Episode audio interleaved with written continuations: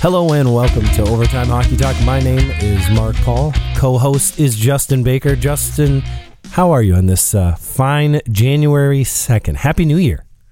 Yeah, I'm, I'm doing well. Happy New Year to you as well, Mark. I don't even Uh, think I said Happy New Year to you when we talked before we start hit the record button. No, so- you're right. We we did not. That's I, I apologize. Collectively terrible people. Just awful, awful friends to each other. Just how could we not? Oh, it is a happy new year. You're a you're a dad, and uh, Yeah. and this is your first full calendar year as a father. First full. Wow, that's you're the first person to reference it that way. It's uh, I mean, you've been a dad it. for I like mean, what three sense. weeks now, or two weeks? Yeah, and so No, it's I, no, it's been longer. than that. It's been almost a month, right? no, it's been longer than a month. Yeah, When- he was a month on December 30th. Um, December thirtieth. Okay, okay. yeah. Yeah, but it, it was funny. I was I was um, at church this weekend playing drums, and I had somebody. You know, of course, this was my first time back in like three months. Since, Oh, yeah. You know, the wife got pregnant and Sure, stuff. sure. So um, I had a bunch of people asking me all the baby questions, and then there, there were a couple guys our age that.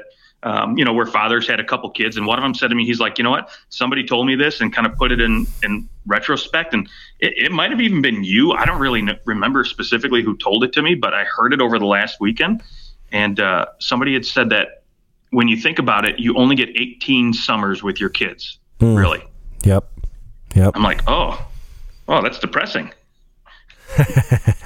but I mean, it's it's kind of cool to think about, though. Yep. Yeah, well, it helps you to not waste them, right? Exactly. Which which means only 18 like and and 18 is a stretch because I mean, how many times does like a you know, you're 16 years old, if your kid plays a sport, they might be gone for like half the summer at camps and stuff. You know, like there's there's all once a kid hits 16 and they can drive, see you later, they're going to spend the summer at their friend's house. Let's be honest. Unless you unless you're the cool house. Are you going to be the cool house? Uh, hell no. No. I don't want to pay for all those kids and their, Oh yeah, no. and all the food and stuff it's Dude, to cost me. I remember I remember my buddy's dad. He would have these like not bangers from like a like nothing too crazy was happening, but they would invite everyone and it was just a great time. He would barbe like grill out and I remember being like his name is Mark. I was like, "Mark, how much money do you spend on these things?" And he's like, "Oh, 500 bucks easily on all the food." I'm like, Bro. dude. I mean, this guy was he he was he was rolling. He, he was doing well for himself, but still, Yeah. that's a lot of money to spend on your kids' friends. But I guess they were like, well, at least everybody's here. We know what they're doing, um, so there is that advantage. My hope is just I, I'm out in the middle of nowhere, so I'm hoping that the guns and the explosives are enough to just draw the kids in and, and get them here, and you know, then they'll just be here. And if they're, you know, Using the guns and explosives. yeah, as long you can you can you can uh yeah, don't get drunk while you're using the guns or explosives. But This is going let's bad. not let's not yeah, let's let's end that. Um on today's show, uh, we are going to look back to 2023 and look back at the uh, the year that was for the NHL. Uh, plenty happened, and we want to give you our personal top 10 memories from 2023. So uh, I, I say we just jump right in. Uh, I will say my order.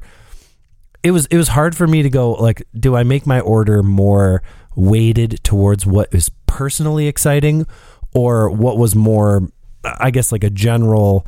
This awesome thing happened, or like this team broke this record, or or this player did this crazy thing. Um, I tended to lean towards the non-personal things in terms of the weight. That's how I did it. How did you do Okay. it?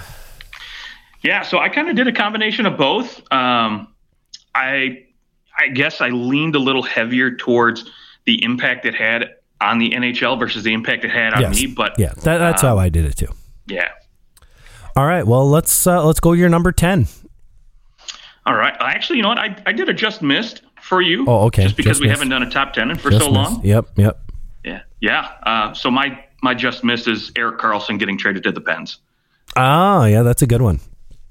That's a good one. Yeah. I, I have Erik Karlsson appearing on my list somewhere. Okay. Um, I am going to. Okay, well, yeah, I've got a just missed as well. Uh, my just missed is the Columbus Blue Jackets blowing a five goal lead in the third period only to win in overtime, which Ooh. happened against Toronto on December 14th. So they really waited until um, the, the real late ends of 2023 to hop on the just miss list. But um, only team in history to blow a five goal lead and still win. So that happened. To, one. that happened to the Leafs. Of course it did. Of course it did. that I this is this is this is a side note, but I'm a Leafs fan. I'm and I'm a Lions fan, and I feel like between the two teams, I live in a world of. Of course, it happened to them. That's like. I live that is- like the Lions, the whole like two point conversion thing against the Cowboys. Of course, that happened to them. Of course, the what was it? The uh, completing the process with Calvin Johnson. Calvin Johnson against the Of Bears. Yeah. Of course, that happened to the Lions, and then they changed the rule like two days later. Yep. Of course, that happened to them. It, it just, it, I between those two teams, of course, it happened to them. That's just maybe that's just the general life of a sports fan, but I don't think that it is. Like, I don't think Patriots fans are like, of course that happened to us. Eh, no, they're not. Yankees fans, they're not saying that. Anybody that's won, like Red Wings fans, can't say that. I've never heard a Red Wings fan say, "Of course that happened to us. They're out to get us." No, they never. No, Red Wings fans don't talk like that. It's Leafs fans and it's Lions fans. I'll agree with you on that one, though. I, as a red, as a diehard Wings fan for so long, I, I can't really say that there's too many of those moments where you're like, of course, that just freaks. Because there's nothing right? to complain about. Right. Well, I mean, there's that part too. Yep. Yep. Um, okay. So there's your just missed. Um, let's let's dive into the list now. All right, number ten. Number ten. Go for it. So I've got the Florida Panthers coming back, being down three games to one to the Boston Bruins in the Stanley Cup playoffs. Okay. I love it. That's much higher on my list, by the way, but I love it. I love it. I, I love that you have that higher on your list. To be quite honest, I I wanted to put it higher on my list, but really, I, I thought the things above it were a little bit more important to the NHL as a whole, or had a bigger impact. Okay. Um, okay. I mean, I'll, again- I will say this: that the the Panthers that win catapulted them to the Stanley Cup Finals. Now, I mean, they had to win two other rounds, but it certainly got them off to the right foot.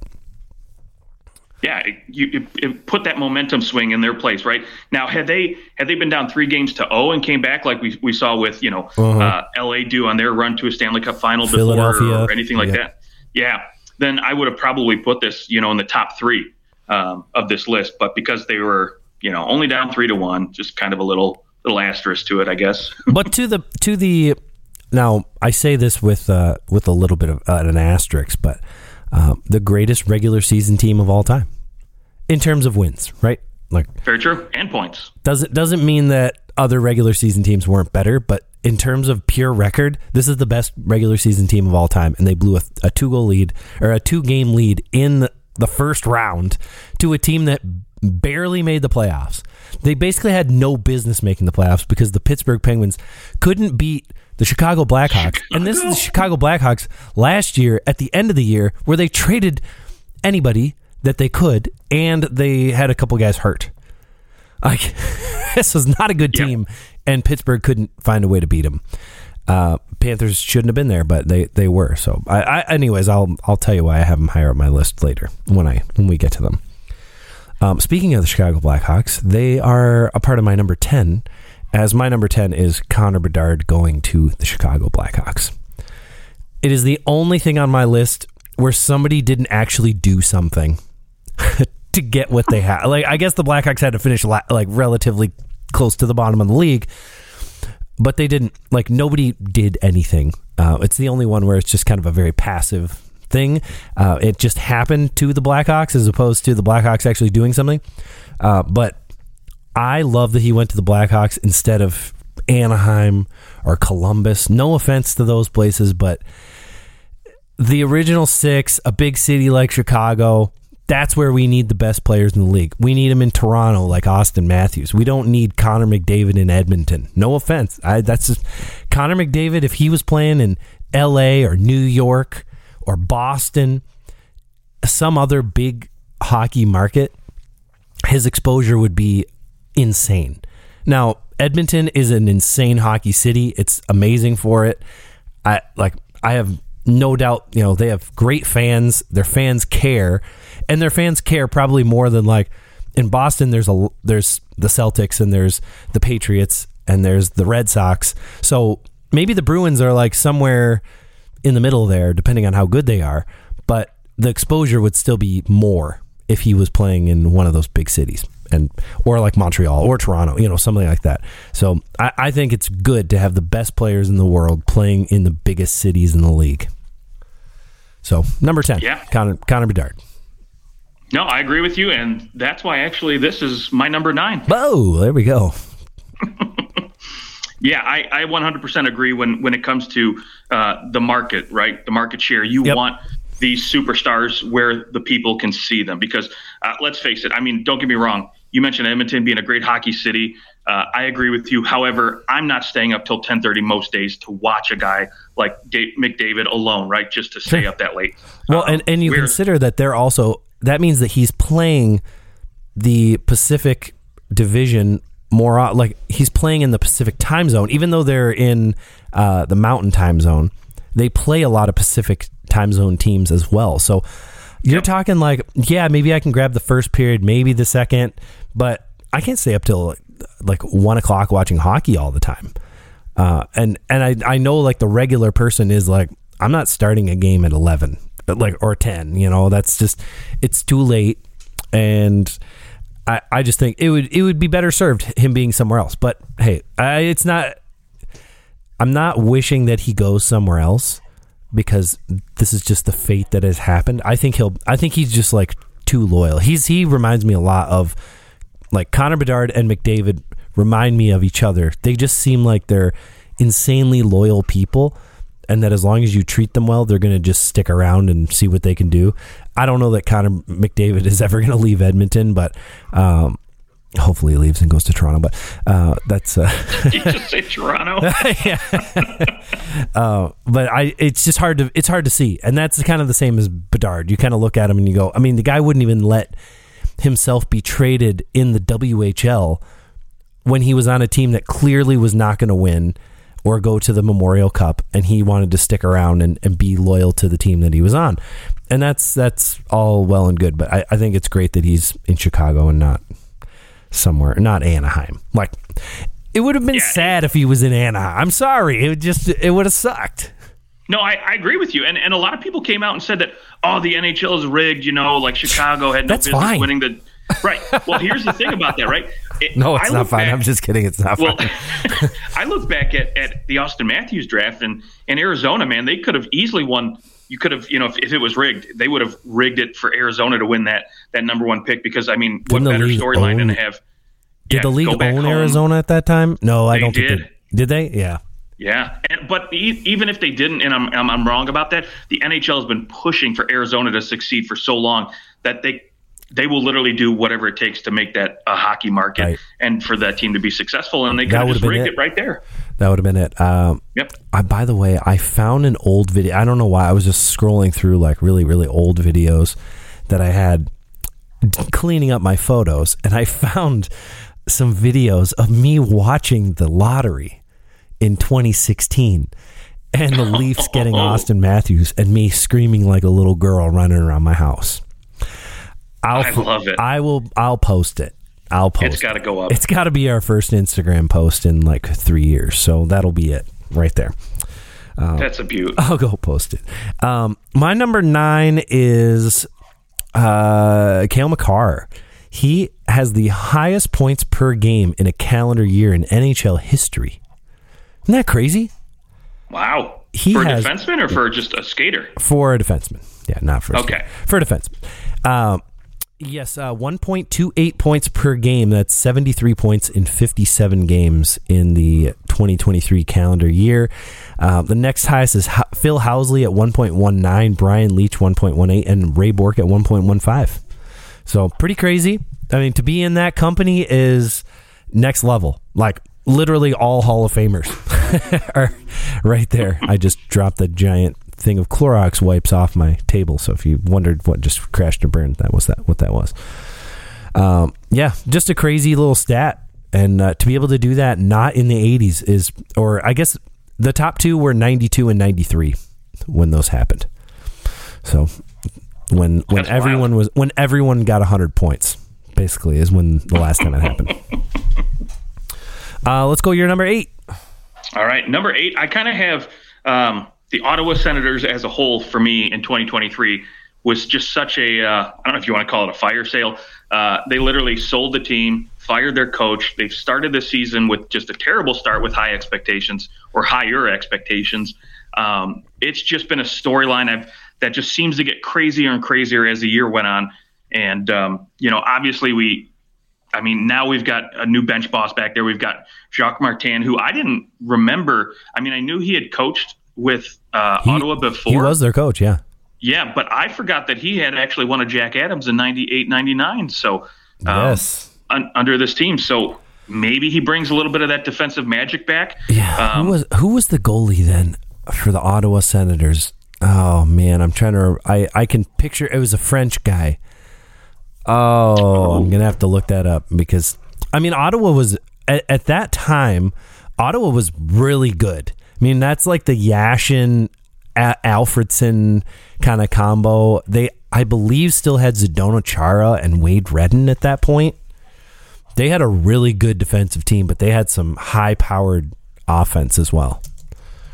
Um, I really want to figure out who they who was who their goaltender was. You said that was 98 99 Ottawa Yeah. Senators. So I'm going to look that up, but um, Well, good. And Yeah. and what's even a great, a better about this whole, um, you know, drama saga, whatever you want to call it, with their coaching, is not only do you get Jacques Martin back, but you have Daniel Alf- Alferson coming back as an assistant, who you know previously departed and went to the Red Wings his last year, and you kind of you kind of heard these rumors about a sour relationship, and so now you have new ownership in there, and hopefully now things are things are a little bit better, right? There, the relationship has been rebuilt because he's a guy you want back there with that team. Um, you know, whether whatever kind of role he has in that organization, he just has to be a part of it. I feel like, yeah, um, similar to Steve Yzerman in Detroit and Joe Sakic in Colorado, right? They're just legends, and so for this team, it's just it's so serendipitous to have Danny Alfredsson what a there. word! I love it. Um, serendipitous. By the way, Ron Tugnutt and Damian Rhodes shared the net, almost a perfect 50-50 split. Uh, 40 basically they both played uh, one Rhodes played in four, I, it doesn't tell me how many games they started. Um, 45 and 43 games what they what they got into. So uh, basically they're in the same amount of games and both of them ha- had won 22 games. So they uh, and Ron Tugnutt had a 1.79 goals against that year. Ooh, Unreal. That, there's that defense, baby. Yep, yep. That was the uh, they had Chris Chris Phillips was on that team. He was a 20 year old defenseman. Chris Phillips that year. I think that was his rookie season, uh, and he I think he's the longest tenured Ottawa Senator of all time. I think he was there even longer than Alfredsson in terms might of be right. uh, in terms of time played. Um, that team So had. here's a wild. Oh, go No, ahead. go ahead. I was going to say that team had Wade Redden, Daniel Alfredsson, Vinny Prospal, uh, Magnus Arvidsson, Shawn McEachern, and Alexei Yashin. Yashin had 94 points in 82 games, and that's in like the heart of the trap. He scored 44 goals. Unreal. The next highest scorer was 56 points. Yeah, that's what I was just looking at. I'm like, that's just insane. How that's like Taylor Hall, New Jersey type numbers. I mean, it's as far as like how much better you are than the rest of the Yeah. team. Yeah. What was going on with Daniel Alfredsson that year? 33 points in 58 games. I think everybody kind of struggled. I mean, they even had I forget. Here's a name that they even had Marian Hossa on the team. I mean, Yeah. my goodness. Yeah. Marian Hossa. You They know what? Some, they had some names. that year, I that was his rookie season, by the way, Marian Hossa. Um, I'm I'm trying to remember what year. I think it was 2002 was when uh, Marian Hossa uh, ended basically basically ended Bryan Berard's career with that high stick, split him open on the ice, and uh, of course it happens to the Leafs. Why wouldn't it? there we go. Um, the Ottawa and they Senator. got swept. Yes, yes, and then the Leafs. Yep. Um, the Ottawa Senators. That is a good. I, I like that pick. That's that's a good a good spot on the list. Uh, they have been an entertaining team to watch from a off the ice standpoint. On the ice, eh, something to be desired, I suppose. But um, my number eight is some pretty big milestones hit by the the game's bet, two best players over the last 20 years. That is Crosby and Ovechkin both hitting 1,500 points and Ovechkin hitting that 800 goal mark. Um, something we've only seen, what, three three times in league history. So uh, you are right. So pretty crazy. I mean, 1,500 points is just unbelievable. Crosby, my guess. I, I My guess is that both, maybe not both, do you think Crosby could get to 2,000 points? Think he's got another 500 points in him? Probably not. That'd be a lot of points over the, like he's already 36. Be a lot of points. But anyways, 1500 still crazy. Um, and and the fact that he basically had what like you're talking lockout year. He couldn't play and you've got well i guess i guess he wasn't he was drafted the year after. Uh, but there was another lockout where he the season's cut in half. He basically dies for a little while. 18 months he like can't play and still ha- end up having the career that he had. Pretty unbelievable. Um, but yes so those big milestones are my number eight. Where are we going love for number seven? Number seven, I've got the Seattle Kraken beating the Colorado Avalanche and almost beating uh, Dallas too. But yeah, for me, it was just it was very impressive to see the the, the Kraken come in here. You know, they've they've been an expansion team only for a couple of years. They haven't had a lot of success. Um, and they just, for whatever reason, just broke out last year. A team of misfits, and I know we talk about Vegas, right? But they did it differently as far as expansion is concerned than Vegas did it. Uh, they weren't able to leverage a lot of like, you know, talent as far as getting picks and talent, so like Vegas did. So they had to do it a little bit differently, and they had to do it on the back of just, in my opinion, poor goaltending. Um, you're trying to bring in Philipp Grubauer and Chris Driedger and Martin Jones. I mean, looked all right, but yeah, they they managed to do it by scoring. I think they were fourth in the league last year in scoring, and where did boy, it all they- go yeah, right. They're starting to get their mojo back a little bit. I mean, l- yesterday against Vegas, that outdoor game was pretty nice. But Yes, um, first you know, shutout ever in uh, in uh, Winter Classic history. Joey true, yeah. But uh, you know what? Still again, three, four, and three in their last ten. So nothing. they are not going anywhere quickly. Oh, Seattle, they've won five in a row. Oh, yep, yep. There we go. Yeah, yeah. but you you know, regardless, beating the the top seed Colorado Avalanche, I mean, that was just impressive. And to do it, I mean, you know, again, it it, it took seven games, and they had to go seven against Dallas. But um, you know what? Hey, it signaled that you know what you can have an expansion team, and you can have success pretty quick. you know what's really funny? I literally I refreshed my standings because I was like, I'm not going to do this again. Sometimes you know, like you're just not thinking. You're just looking at the standings and you go, "Oh, I had this page open two weeks ago, and and I haven't I haven't refreshed it. Um, I did refresh it, but it still refreshed the page from December, like the last time we recorded a show. Interesting. So weird because I kept hitting refresh and was like, it's not changing. What's he talking about? Five wins in a row. Uh, yeah, I just yeah okay yeah they've won five games in a row, which is the exact reason why the Edmonton Oilers are still lower than them in the standings. Although Oilers have plenty of games in hand, but uh, we'll we'll get to that. Uh, anyways, yes, Seattle Kraken. I don't have them on my list. I thought about it.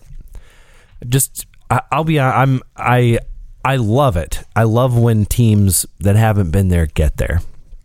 Uh, but I guess I'm still, you know, they're they're still new to me. I'm I'm I'm. It's cool that it happened. I've got some. I've got some other uh, maybe maybe some of my personal things snuck onto the list over that one. We'll say that. Yeah, that's okay. I didn't have Crosby and Ovechkin on here, and I probably should have. You definitely should have. No, it's fine. Um, my number seven, and here's why things like that didn't make my list because of this number seven. Um, this is just this, this just happened. Um, actually, what two weeks ago? Less than two weeks ago, December twenty third, um, right before the break uh, for Christmas this year. The Dallas Stars. I don't think we talked about this on, on the last episode, but the Stars were down 2 1 to the Nashville Predators. They scored two goals in the final 15 seconds of the game. and win 3 2. And they are the first team in the history of the NHL to be losing with 15 seconds to go to win in regulation. That is unbelievable.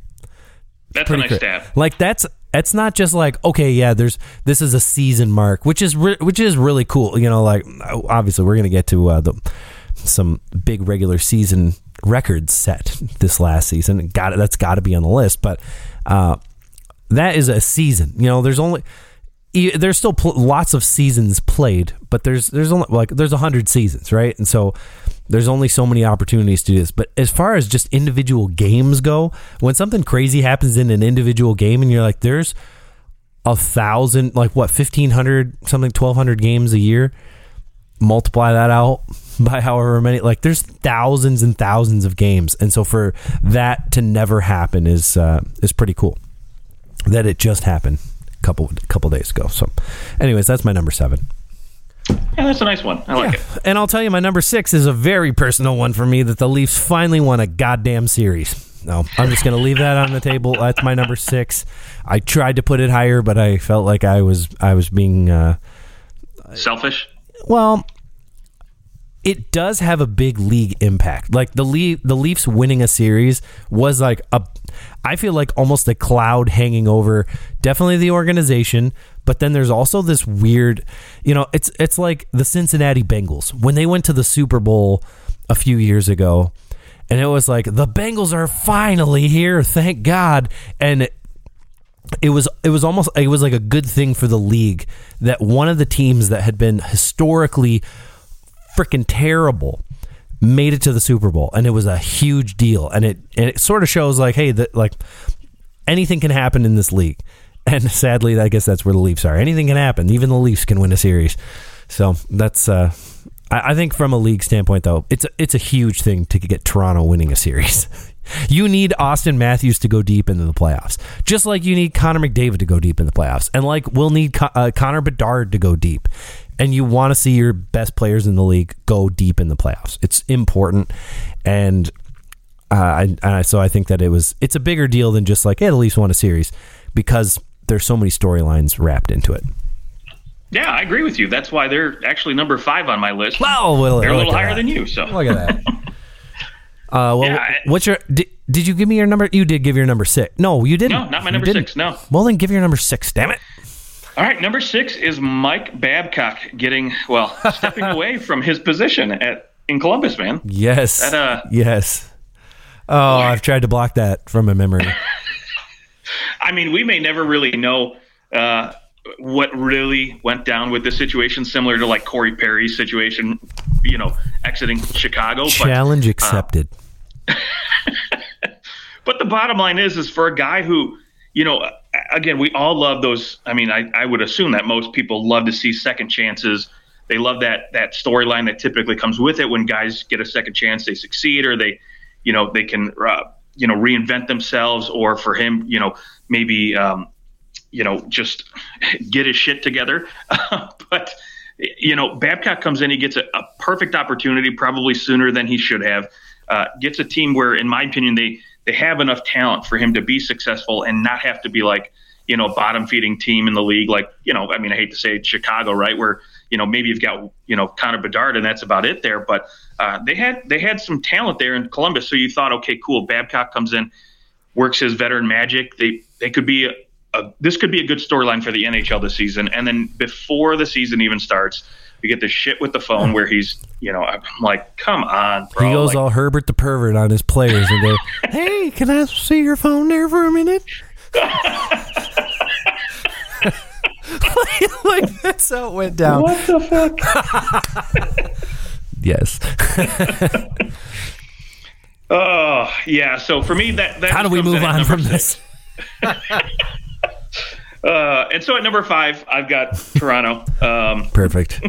just a little bit more important, in my opinion. Babcock's than, uh, old team. Babcock. Yeah, He's, he raised team. them. You know, he raised them up. I mean, hey, Ma- let's let's just be Matthews honest. I and Marner play defense because of Babcock. oh God, yes. Um, let's. I mean, to be honest, the league is much better when the original six teams are doing well, and you know, unfortunately, Toronto is probably well, they are. I shouldn't say probably. Uh, they're they've had the longest drought from winning a Stanley Cup out of all the original six teams, and uh, I want to see that end. Hopefully, not against you know having to go through the Red Wings at any point, but. Um, yeah, let's let's give it to them now before the Red Wings get good here in the next I, year or I two. was gonna, I was gonna say, you know, it doesn't look like that's that's in danger too much right now. Not this year. I, I know I know the Wings are they're they've been struggling. You know, three and seven in their last ten. Uh, they certainly could. You know, it's a bad stretch. Every team goes through them, and if they get on a good stretch, they certainly could claw their way back. And they're only three points out, and they've got games in hand. But uh, you look at other teams with even more games in hand that are right there. You got to think that Yzerman's going. This is fine. Like this is what we we did not expect to be in the playoffs. We expected to be right there, knocking on the door. We go on a nice run. We're gonna. It's gonna look real good. They can still trade some assets. They can still make a push. They could still get lucky and get in. You know, things could go really well and really right for them, and they could still get in and not have to give up any assets. But I think that next year is your like, all right, we gotta we gotta get in. Next year's Oh, year, we got to get it. Next year's your like the Ottawa Senators and the Buffalo Sabres are having that year right now, and it's going really really bad. Uh, but hopefully for Detroit, it goes better than than how it is for the Sabres and for the Senators. um, but that's the that's the year both those teams are having, and Detroit will come next year. Uh, my number. Well, I Five. well, I- my number five uh, is uh, hey, Golden Knights win their first Stanley Cup in history, and they do it in just seven years. Pretty darn good. Um, yeah, I mean, how how can the Stanley Cup winning team has to be on the list of best things that happen, uh, especially when it's a team that's never won it before. So, congratulations to the Golden Knights again. And uh, Yep. yeah, they're. I think they'll be they'll be right there knocking on the door again this year. Absolutely. What is your number five? Well, I Was that told you my Leafs? number That five was was Toronto. Leafs. Okay, yep, that was the But my number four uh, is Alex DeBrincat getting traded to Detroit. Okay, that's a great one. Yeah, Yeah, little personal, but I think also because you see him sign uh, and then kind of, I guess you can call it um, secondary or 4A or 4B, whatever you want to call it, uh, is Patty Kane coming to Detroit because now it kind of signals that, you know what, Detroit's not a bottom feeding team anymore. People don't really view it that way. Uh, they can contend, right? So not necessarily do I think they're going to make the playoffs this year, but they're going to contend. They're going to be on that bubble. So Hey, uh, Detroit's getting back. guys like Detroit's back. get- that really is. Yeah, what- getting yeah. guys like DeBrincat and Kane to come to Detroit just really signal to to the you know the rest of the league that hey, you know what, Detroit isn't isn't a, a garbage town anymore for for hockey like they have been the last you know six seven years. So um, you know maybe that might help attract some more talent this offseason or maybe at the deadline. Uh, I don't know, but um, hopefully it just signals a, a, a turn of turn of things, kind of like Detroit or like Toronto winning, you know, making it to the second round. Hopefully that's a, a sign of good things to come. Yes, yes. Lots of good things happening in Detroit. Red Wings are are pushing. The Lions are a playoff team, win their division for the first time ever, and the Detroit Pistons snap their 28 game losing streak. I knew you were going to say that. oh God, what garbage, Dude. Pistons. Uh, yeah, yeah. They beat the Toronto saw- Raptors, I think. Yeah, I saw a, um, I, I saw like a little gift or tweet, whatever you want to call it, meme. But basically, like the Lions' success is at the hands of the Pistons' failure. basically, That's fine with me. it's like the voodoo gods or whatever. That is that is very fine with me. I'm okay with that. Absolutely. Couldn't care less about the NBA. Um, yeah, uh, I like I like I I like yeah. Detroit's back, and it's it's a good thing. As much like it's funny because I used to you know I always hated the Red Wings. Like I just grew up hating them. My dad told me to hate them, and I did. And like I just I was a Leafs fan in in foreign territory, and uh, I, I started to be like, I mean, why do I hate them? Like, what's the point? They're bad. and and I, you know, like I'm I'm kind of, I guess I guess you could say I'm kind of over it. Like I'm just like, I mean, I can still, I can still cheer for the Leafs and the Red, like hope that the Red Wings are decent. And like I could go to a Wings game and cheer for the Wings, and it if they're not playing the Leafs, it's fine. Uh, I'm not so dead set against cheering, you know, them doing well. I don't really care. Uh, but if they if they play the Leafs in the playoffs, then my hatred will come right back. I'll have no problem flipping a switch and uh, and becoming hateful again. But as long as they're not disturbing me and my fandom, then I'm happy to see them doing well because it's all. I mean, Detroit is just more fun when the Red Wings are good and people care about hockey. It's just a more fun place to live. Um, okay, let's go. Uh, my number four. Uh, we already talked about it. Panthers come back against the Bruins in round one, down 3 1, and end up storming all the way to the Stanley Cup finals and almost winning. They came pretty darn close. They did pretty well. If they, I think if they hadn't had everybody hurt, I think they stood a, a shot, but everybody got hurt. And so what are you going to do? Um, they they used up all their all their their power ups before they made it to the finals. Is basically what happened. So uh, but we don't have to spend too much time on that. But I think I think the importance of what happened and, and the fact that the it had been so long since the Panthers made any kind of real run in the playoffs. I, I think that it was it was uh, very important for the sport. Number three. All right, uh, I've got the Bruins setting the win record and the point record uh, for an NHL season, single season. Okay, yeah, that's my number one. Okay. Yeah. That's a good number one. Though. We, I mean, we can get into it. You're like, what's? I, I guess we'll get into. Let, us get into that when we get to my number one, so that we can then compare our one, two, threes, since we're kind of in Perfect. that top three. Uh, so you've got that at your three. My my three is Erik Karlsson hitting 100 points as a Ooh. defenseman. Uh, oldest defenseman ever to hit 100 points. First time in 30 years for a defenseman to hit 100 points. Just an unreal season. And don't uh, it doesn't matter how his season has been going in in Pittsburgh. Uh, it's it's been tough, but I think that aside, it's a hundred point season, and it's unreal. Like, well, I was seven years old the last time it happened, so for for that to come full circle is, is pretty amazing. And who knows? It might like it might happen. Like two guys might have hundred points this year, two more, but and and maybe it becomes a little bit less less of a thing, but I feel like as this not as intense, but you know, people often talk about how Bobby Orr changed the defensive position. I will say that in this era, if there's anybody that helped to inspire a different way of defending and defending with like pure offensive ability, it was Erik Karlsson. Like I think we we have Cale Makar and Quinn Hughes at, eh, because of Erik Karlsson, because of what he did when he was in Ottawa and, and like the way that he played and the the that like other teams looking for a defenseman like that. Uh, I I think that he changed the defensive position again. Maybe not to the extent that Bobby Orr did, but I think that he changed the way that teams look at the defensive position. And his hundred point season is just a total cap off to really an amazing career that un- was unfortunately hampered by some injuries and bad teams. But uh, 100 points is 100 points.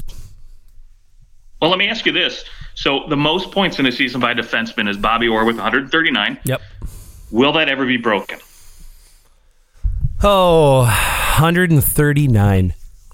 I think if the league keeps on moving to what I would call like the NBA model of scoring, where you're just like, I, I, like when we were kids, 90s, 2000s, when the Pistons were winning, won the championship, especially in 2004, when there were like legit playoff games where they won games scoring 70 points, like somewhere in there, 75, maybe 80 points. And it was like a college basketball score. Now, there's no way in hell you win unless you score over 100 points. Like there are just t- 120, 140. Like the points are just insane because you can't play defense. And I can see the NHL going down that route of like let's I mean they want to increase goal scoring. I don't know if they can, you know, if goal scoring goes up that crazy, but I can see a world where you know, goal scoring continues to increase and increase and uh, you know, that's that's probably the only way a defenseman is getting that many points because there's just too many good players um, based on the way you can play right now. I don't think a defenseman can can get that many points in a in a season. I think they just get destroyed too quick. but I, I, mean, hey, Cale, if anyone's going to do it, it's going to be like a Cale Makar or Quinn Hughes kind of guy. It, here's here's a question for you you know, we always we always have the uh, you know you've got Connor Bedard and Connor McDavid and all all these unbelievable forwards that tend to get and centers that tend to be that first overall pick. They're they're highly touted for years and years and years. When do we get the best player in the league? The Connor McDavid, Sidney Crosby of the league is actually a defenseman. When does that happen? Because it hasn't happened since Bobby Orr. Yeah, it, I mean, it could happen. I Been think in the 50 next years. Maybe, yeah, yeah. I I could see it in the next five to ten years though, because um, honestly, like you mentioned, right, the the league is becoming more offensive driven, and I think um, what we're going to end up having is. I think the league is going to end up going to expansion, and we're going to get to 34 teams here pretty soon. Um, and and as you kind of expand a little bit more, right? There's more jobs available. You're going to have talent spread out a little bit more. So I think there's going to be opportunities for teams maybe where The high end have- players really get get opportunities against bad players. Well, that's the thing, right? Yeah, you're going to see. I, and then I also think, too, there's going to be teams like, for example, Erik Karlsson, right, is a prime example of this, where he thrived being the only good defenseman on his team, right? Yeah. Um, and he was just allowed to go play offense and didn't have to worry about defense. And Especially once he had team- like 70 points and there was 30 games left, it was like just go. right. Let's see what happens. And so I think that's probably what's going to end up happening is you're going to see a league where you're going to have a, some some teams at the bottom that are, are really really bad or teams that are going to tank on purpose, and then you're going to have guys on other teams that are just going to thrive on those opportunities because they're in the division. They got to play these teams a lot.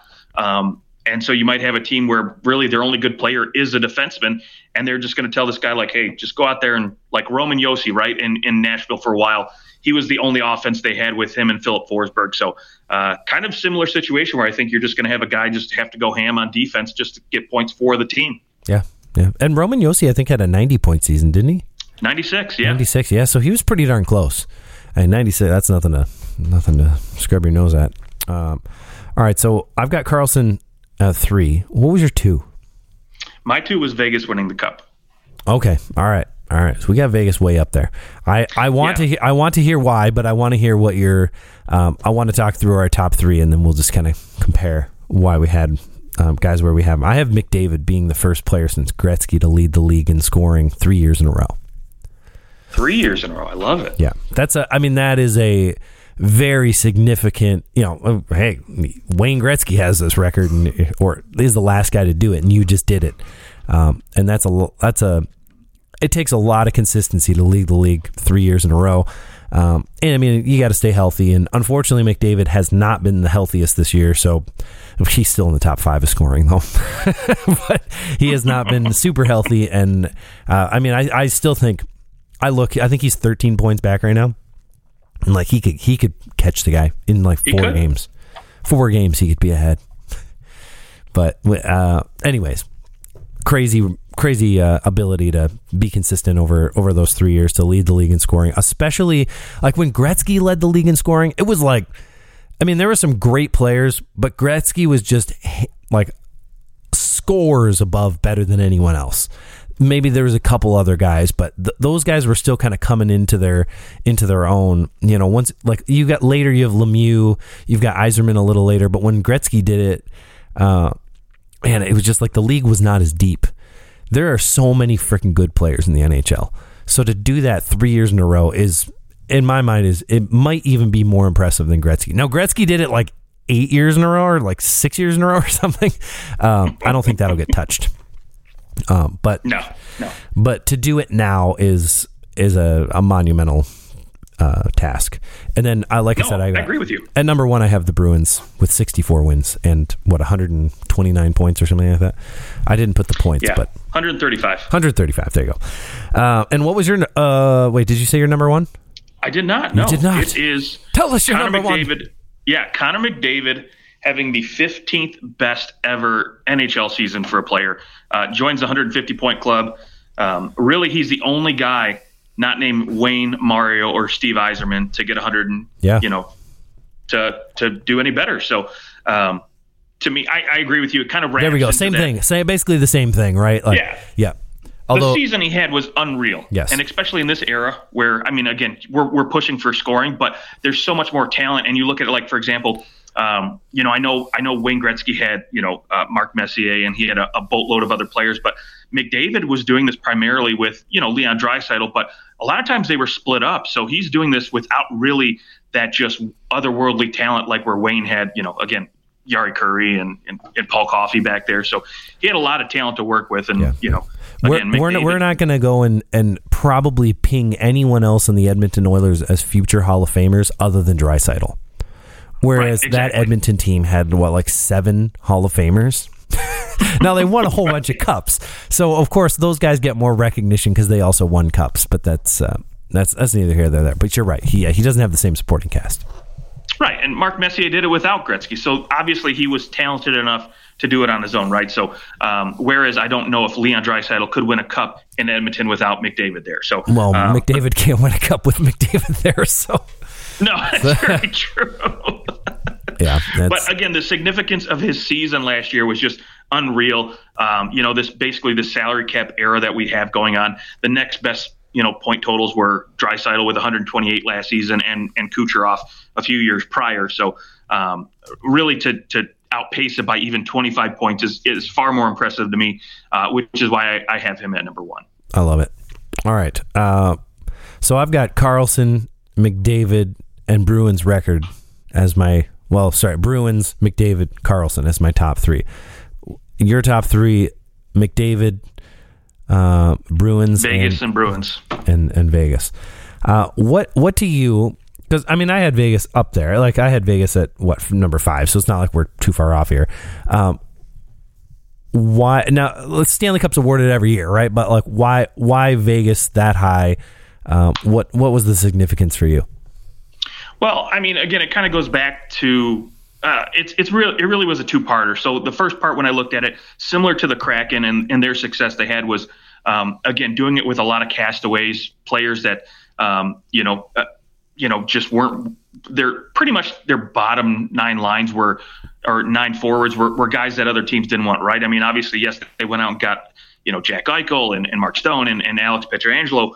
Um, but they did it. You know, you have to have depth in this league to be successful, and they did it with a bunch of guys that nobody else wanted. And to be able to do that in a, in this kind of era with an expansion team so quickly, to me was, I mean, it was very impressive. And then not only that too, but they were so successful last year doing it with a bunch of goaltenders that nobody else wanted either too, right? So um, they went through like 20 goaltenders last year get in the playoffs. They didn't even start the, the playoffs with um, you know Adin Hill as the number one there. So again, whenever your your number two goalie comes in and basically steals the show, that's super impressive to me. I always love seeing that kind of storyline. So on a personal note, that kind of boosted Vegas a little bit higher than I had the Bruins at number three. Okay, uh, yeah, I and as far as talent identification between George McPhee and Kelly McCrimmon in Vegas, I don't know that there's any team any two guys that are doing it better. Now, like I'm sure that there's other there's other people underneath them that obviously are scouting and helping, but those two guys together identified so much talent. Whether like whether we go back with McPhee in the expansion draft and, and each year going and, and pushing and making huge trades and trying to get the best player out there available and uh, and a lot of times honestly signing signing players to pretty team friendly deals like even that mm-hmm. Pietrangelo deal is fantastic. Like 8.8 million. Yeah, it's a lot of money, but shoot, you look at like Leon or uh, uh, oh my gosh, why am I blanking on his name on the Oilers? Uh, defenseman on the Oilers, Darnell Nurse. Darnell Nurse, and you go, well, he's making nine million bucks. Uh, to compare those two guys, I mean, this is a, a two time Stanley Cup winner now and uh, just worth every penny you paid for him, even if all you get is one Stanley Cup because he helped you get there. Uh, they, they have done a fantastic job at, at finding great talent. And at times they just go, you know what? This guy's not working. Let's get rid of him. This guy's not working. Let's get rid of him. And they, yeah, it, it kind of blew up in their face with Marc Andre Fleury for a minute, but really, it's pretty clear they made the right choice. Like, don't like the maybe the way that it happened, but the choice, the decision to do it, they're looking back and going like, "All you guys, we made the right choice. We did what we did what probably 25 other teams would not have done, and we won a Stanley Cup because of it. We were ruthless, even with our own guys. So be the best or go. And I mean, it's a different way to look at things. Uh, because it because it is so ruthless. and our world, I would say, is uh, is less than ruthless as far as like the public image. We don't want this ruthless public image. We want people to think that we're really like kind, nice. We we we think about others kind of stuff, but. I don't want my sports team thinking about others. I want to win. I don't care. you know, like yes, treat the people in your organization fine. Like tell the guy, hey, we're gonna be, we're gonna trade you. Uh, there's some some things I'm sure that they go back and they go, we we did not intend for it to happen that way. But the fact that they traded him, who cares? It's their right to trade him, and they did, and it was the right move. So I I, mm-hmm. I I I would agree. Like tip my cap to the fact that they identified talent all throughout the league. They knew their stuff, and they like they know their stuff every year. They make solid moves every year at the deadline and replace the right guys. It's just a very well run organization. And I wonder, you know, George McPhee, he was the GM in Washington and was fired, came over to Vegas. And I wonder if it was easier to just start from scratch rather than having to come in. You've got some old people, you got some new people, and you have to like kind of build that culture and and pull it away from what it used to be. You know, I wonder if it's just easier to just hey, this is year one. We're starting from scratch. You can bring exactly who you want in, and you can build it up from the ground up. Um, I'm sure there's other challenges to that, but I wonder if it is uh, it is easier in some ways to just you get to decide how everything goes from the beginning. Yeah, that's a good question, and I, I do think there is a little bit of patience that comes with that too, right? When you when you start from the ground up, right? So you don't have to necessarily, um, you know, I know they wanted to come out and be competitive from from the get go, but you had an opportunity to say, you know what, we're gonna we're gonna build it up the way we want to build it up, and we don't have to we don't have to go out there and find Jack Eichel right right away, right? We'll wait for the right opportunity to to get the guys we want, so we can build the capital, then go get the pieces and and bring these guys up the right way. But um, you know, to me, when I look at Vegas' success last year, I look at guys like Nicolas Hague and Zach Whitecloud that they were able to lock up long term, and and essentially you, you've kept like this core six defensive group together for so long. You don't rarely ever see that, and so um, you know, to me that that kind of is a, a definition of, of Vegas' success and why they were able to uh, just you know be so good. All right, I love it. Um, I I'll, I'll say for for my list. Bruins are at the top because you had the best regular season ever. It's hard, like, it's probably, I don't know that we'll see another team in the ne- like in the next 20 years to get 64 wins again. I don't know that it happens. So it's uh, something that is so so rare and from a team standpoint, especially considering there were people that had them like uh, are they going to make the playoffs? I don't know how good they're going to be. And then they were just unbelievable, just unstoppable. Uh, that that is that makes it even more impressive because you know that like that 96 wings team that team was absolutely unreal that 95 96 wings team that won 62 games they were unstoppable and they played the right way all the time like that team was just impressive yes, they lost in the playoffs. They did make it further than the Bruins, though. I think they made it to the conference finals. Conference finals against the Avs. And they lost to the team that ultimately won the cup. And there's no shame in losing to probably the other best team of that era, uh, the Colorado Avalanche. Um, and I mean, you look back like the Montreal Canadiens, the team that won 60 games, they were winning Stanley Cups hand over fist. The Tampa Bay Lightning, they win 60 games. They like they won a couple cups. So you've got some th- those teams were. It was almost like oh, we knew these teams were really, really good. And wow, they set a record. But the Bruins, it was like, eh, this team's not that. When's when are they going to slow down? Oh, they literally never slowed down well, until the playoffs. But uh, they all those teams, all those teams that set those records, a lot of them lost anyways. But uh, just a an unexpected, unbelievable regular season. Yeah, and it was impressive too because they basically had to um, you know, like you, you talked about all the doubters, right? And then they, they go out and they, they manage to convince David Krejci to come back for another year, uh, which I thought was just awesome to see. Um, you know, unfortunately, the way they, they had to work some of their contracts, they're paying for it now because they don't have a, a, a, quality number one center or even maybe a number two, depending on who you talk to. But I know um, it's so unfortunate that they're sitting in first place. I know. It's just such a struggle here in first place. yeah, but we'll see if that you know we'll see if that has you know longer term fourteen win ramifications. percentage. yeah. Um, but to me, the only reason I didn't put them higher than than I did at number three was just because looking at 2023 as a whole and this record kind of was a little tainted in my mind because they they lost in such a disappointing fashion, uh, similar to like you know I, I don't even know. I, I think that honestly, when when Tampa won 62 games and they got swept by Columbus, to me this this isn't as bad as that No, because they no, went up against the as bad. Panthers team that was just so I don't know so physical, so good. But And it was um, game seven overtime. right, exactly. But still, it, it it kind of is close to that as far as just how disappointing that is to have such a good regular season and then just to kind of ah shit, we didn't even make it to the second round. Like Yeah. you piss it away loved to see- basically. Is it? Yeah. yeah, yeah, I know. That's and that's again the only reason why I probably didn't have them higher on here. Because if, if they had made it to the second round or the conference finals, whatever, then I probably would have bumped them up to number two and had Vegas at number three. Yeah, they screwed up your bracket, so screw them. they screwed everybody everybody's bracket against They except really for did. Florida Panthers fans. they were the only ones that had them winning. Um, all right, well, there's our top 10 2023 moments. Um, looking forward to 2024 now.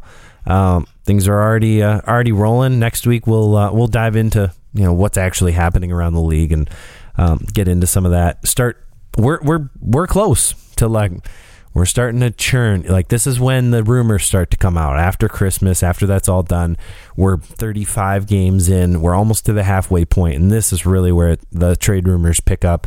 Um, we'll have our our ear to the ground, and uh, and we'll we'll talk all trade rumors and everything going on throughout the league. And until then, have a happy New Year, Justin. Any final thoughts? Oh boy, I'm just excited for a better 2024 for, um, well, let's just say for for Toronto and Detroit. We'll just put it that way. Okay, well, I mean that would mean the Leafs win at least two series, so I'll take it. That's okay with me as long what- as the Red Wings get in. Okay, all right, all right, that'll be, that'll be fun. And yeah, honestly, the the best case scenario in my mind is in 2024, Leafs Wings play each other in the first round. It's not looking likely right now. Uh, because the Wings probably won't make the playoffs, and the Leafs are probably not getting to that number one seed anymore. They were like they were starting to creep. They were getting close. I think they were like two or three points back of the Bruins, and then uh, and then Ilya Samsonov decided to become a complete head case, and now the Leafs just can't win. So, um, put on waivers. I wouldn't count him out yet, though. Can't I wait. wouldn't count him out yet. Put on waivers. Yeah, we'll see. We'll see if he uh, if he can avoid the Jack Campbell curse, which is go down to the minors and be worse than you were in the NHL. At least Samsonov, Samsonov's only like what is he? He's he's not paid nearly. Well, I was just, I just mean in terms of his salary cap ramifications for the Leafs compared to Jack Campbell. You know, he's got oh gosh, where, where is he? Two point four million uh, is is much easier to deal with than the six million that Well, he's a UFA. They can cut him loose after right the season. right exactly so Yeah. it's not a big i guess he i guess sorry his cap hit is 3.55 but uh, right now it's 2.4 because they buried a lot of it so um, my guess is that he will be back this is this is temporary they they kind of like yeah martin martin jones has been pretty good so you don't you're not desperate for the one goalie but you need two goalies when you have martin jones as your other goalie and uh I believe it's Dennis Hildeby getting the start tonight against the LA Kings. So we'll see how that goes. Ooh, okay. All right. Well, that's our show. Find us on Twitter or X at OT Hockey Talk uh, and Instagram at OT Hockey Talk. I will actually post that video of me and uh, the, Leafs getting Auston Matthews in the lottery because it is pretty funny. So look for that on there, and we'll talk to you guys very soon. Take it easy.